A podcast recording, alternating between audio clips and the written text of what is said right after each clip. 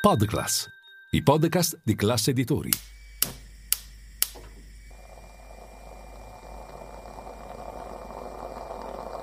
Buongiorno dal gruppo Classe Editori. Io sono Massimo Brugnone. Oggi è venerdì 24 marzo e queste sono notizie a colazione, quelle di cui hai bisogno per iniziare al meglio la tua giornata.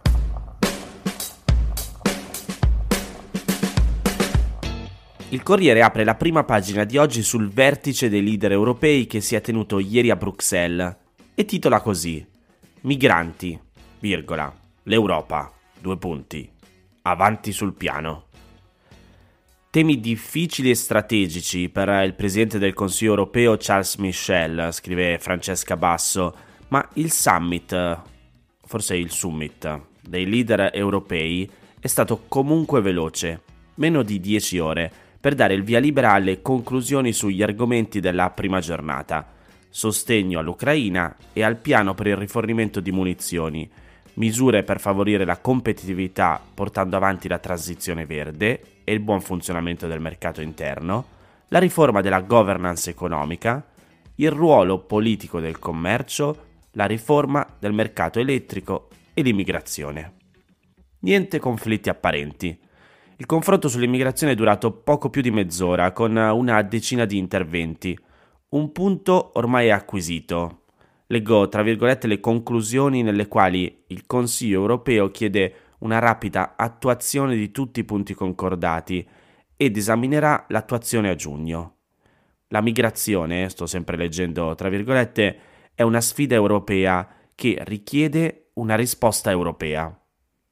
Conclusioni che sono state invece bollate come poche righe dalla segretaria del PD Ellie Schlein, un risultato considerato modesto di fronte alla conquistata centralità del tema rivendicata dal governo italiano. Il nostro paese ha però incassato il sostegno della Presidente von der Leyen sulla necessità di incrementare il numero di ingressi di lavoratori dai paesi terzi e ha citato a questo riguardo, leggo sempre tra virgolette, l'esperienza estremamente positiva dell'Italia con i corridoi umanitari. L'urgenza ad agire è stata sottolineata anche dal segretario generale dell'ONU, Antonio Guterres. Ha detto così: C'è una tempesta perfetta in diversi paesi in via di sviluppo, con una combinazione di elementi che portano a una situazione drammatica.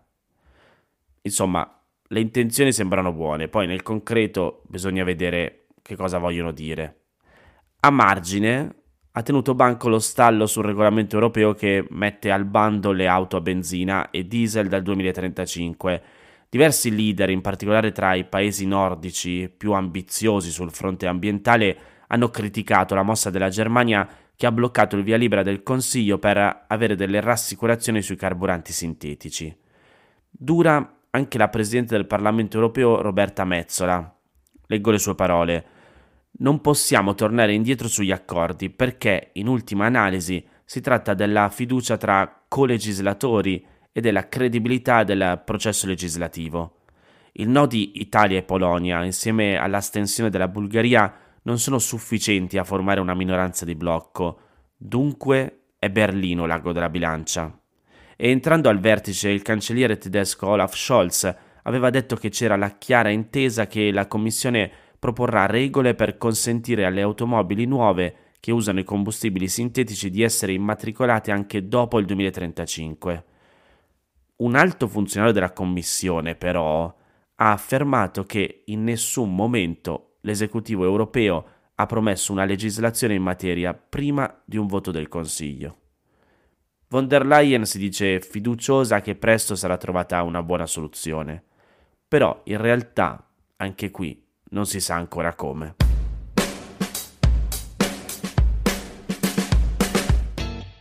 Una delle discussioni politiche che ha tenuto banco ieri è stata la decisione del PD di ritirare il disegno di legge sulle detenute madri. La decisione è stata presa dopo che, nell'esame del testo in Commissione Giustizia della Camera, la maggioranza ha introdotto misure restrittive. La reazione della Lega rispetto al ritiro del testo fatto dal PD è stata quella di presentare una sua proposta di legge che chiude la porta alla possibilità di rimandare la pena per le donne condannate incinte. Di cosa stiamo parlando esattamente? Allora, il disegno di legge a firma PD si compone di quattro articoli. ed è volto a ampliare la tutela dei figli minori di genitori soggetti a una misura detentiva attraverso l'esclusione del ricorso al carcere e la valorizzazione degli istituti a custodia attenuata per detenute madri. Nella sua formulazione originaria, il provvedimento riproduceva il contenuto di una proposta di legge approvata dalla Camera nella scorsa legislatura e il cui iter si era interrotto al Senato.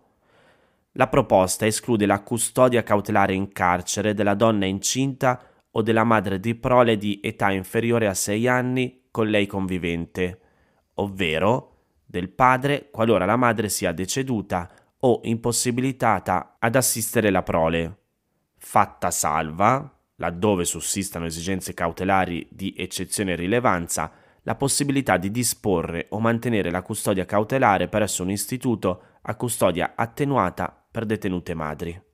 Qui sottolineo un punto. Quando parliamo di custodia cautelare vuol dire che la donna incinta si trova sotto indagine o sotto processo, ma non è ancora stata condannata. Nel testo del PD viene inoltre previsto che nel caso in cui la persona sottoposta alla misura della custodia cautelare presso un istituto a custodia attenuata per detenute madri evada o tenti di evadere o ponga in essere atti idonei a compromettere l'ordine o la sicurezza pubblica o dell'istituto o pericolosi per l'altrui integrità fisica, il giudice allora disponga la custodia cautelare in carcere senza prole. Insomma, la finalità del testo è quello di non far nascere e crescere dei bambini in carcere. Gli emendamenti presentati dal centrodestra e approvati in commissione, invece, prevedono il carcere per le madri in caso di recidiva e cancellano il differimento della pena per le donne incinte o con un figlio che abbia meno di un anno. Da qui allora la decisione del PD di ritirare il disegno di legge.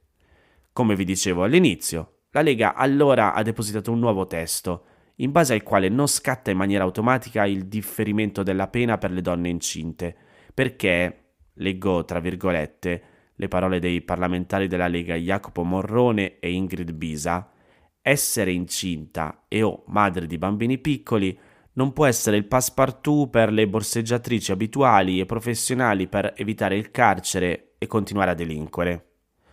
Ora, è chiaro come la polemica politica abbia riacceso i riflettori sulle madri detenute con figli, una condizione che riguarda soprattutto le donne straniere. Ma di che numeri stiamo parlando esattamente? Secondo i dati del Dipartimento dell'amministrazione penitenziaria aggiornati a ieri, sono complessivamente 23 le mamme recluse, con 26 bimbi al seguito.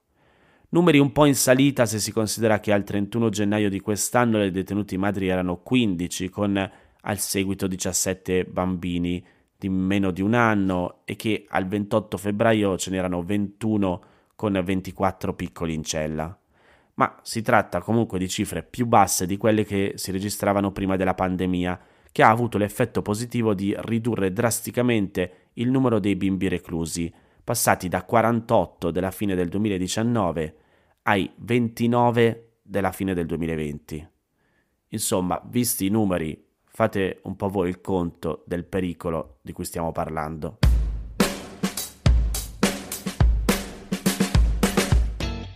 Altra notizia circolata molto ieri è la firma di quattro decreti sulla vendita delle farine di insetti, in linea con le indicazioni già fornite dall'Unione Europea rispetto alla loro etichettatura e vendita.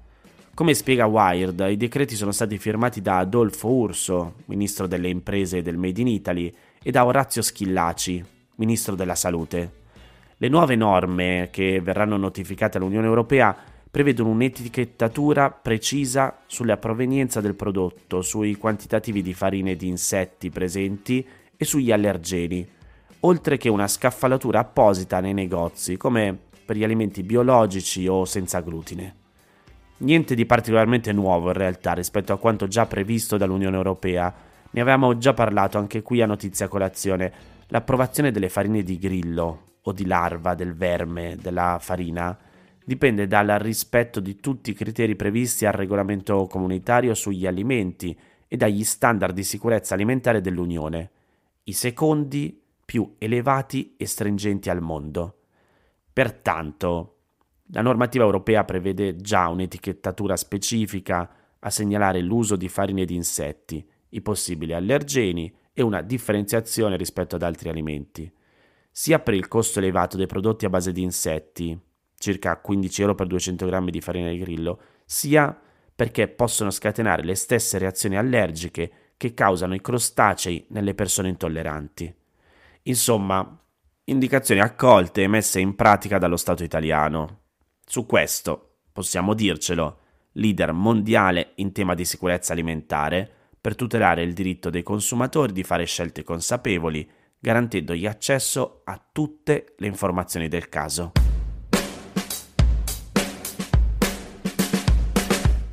Queste erano le notizie a colazione di oggi. Se volete suggerirmi alcune notizie o mandarmi i vostri commenti su quelle trattate, potete scrivermi all'indirizzo notiziacolazione-class.it. Se volete rimanere aggiornati c'è il canale Telegram di Notizia Colazione. Nel sommario della puntata trovate i link per gli altri podcast del gruppo Class Editori. Oggi esce la puntata di SEO Talks, domani quella di Notebook. Io vi aspetto lunedì per iniziare insieme una nuova giornata. Un saluto da Massimo Brugnone.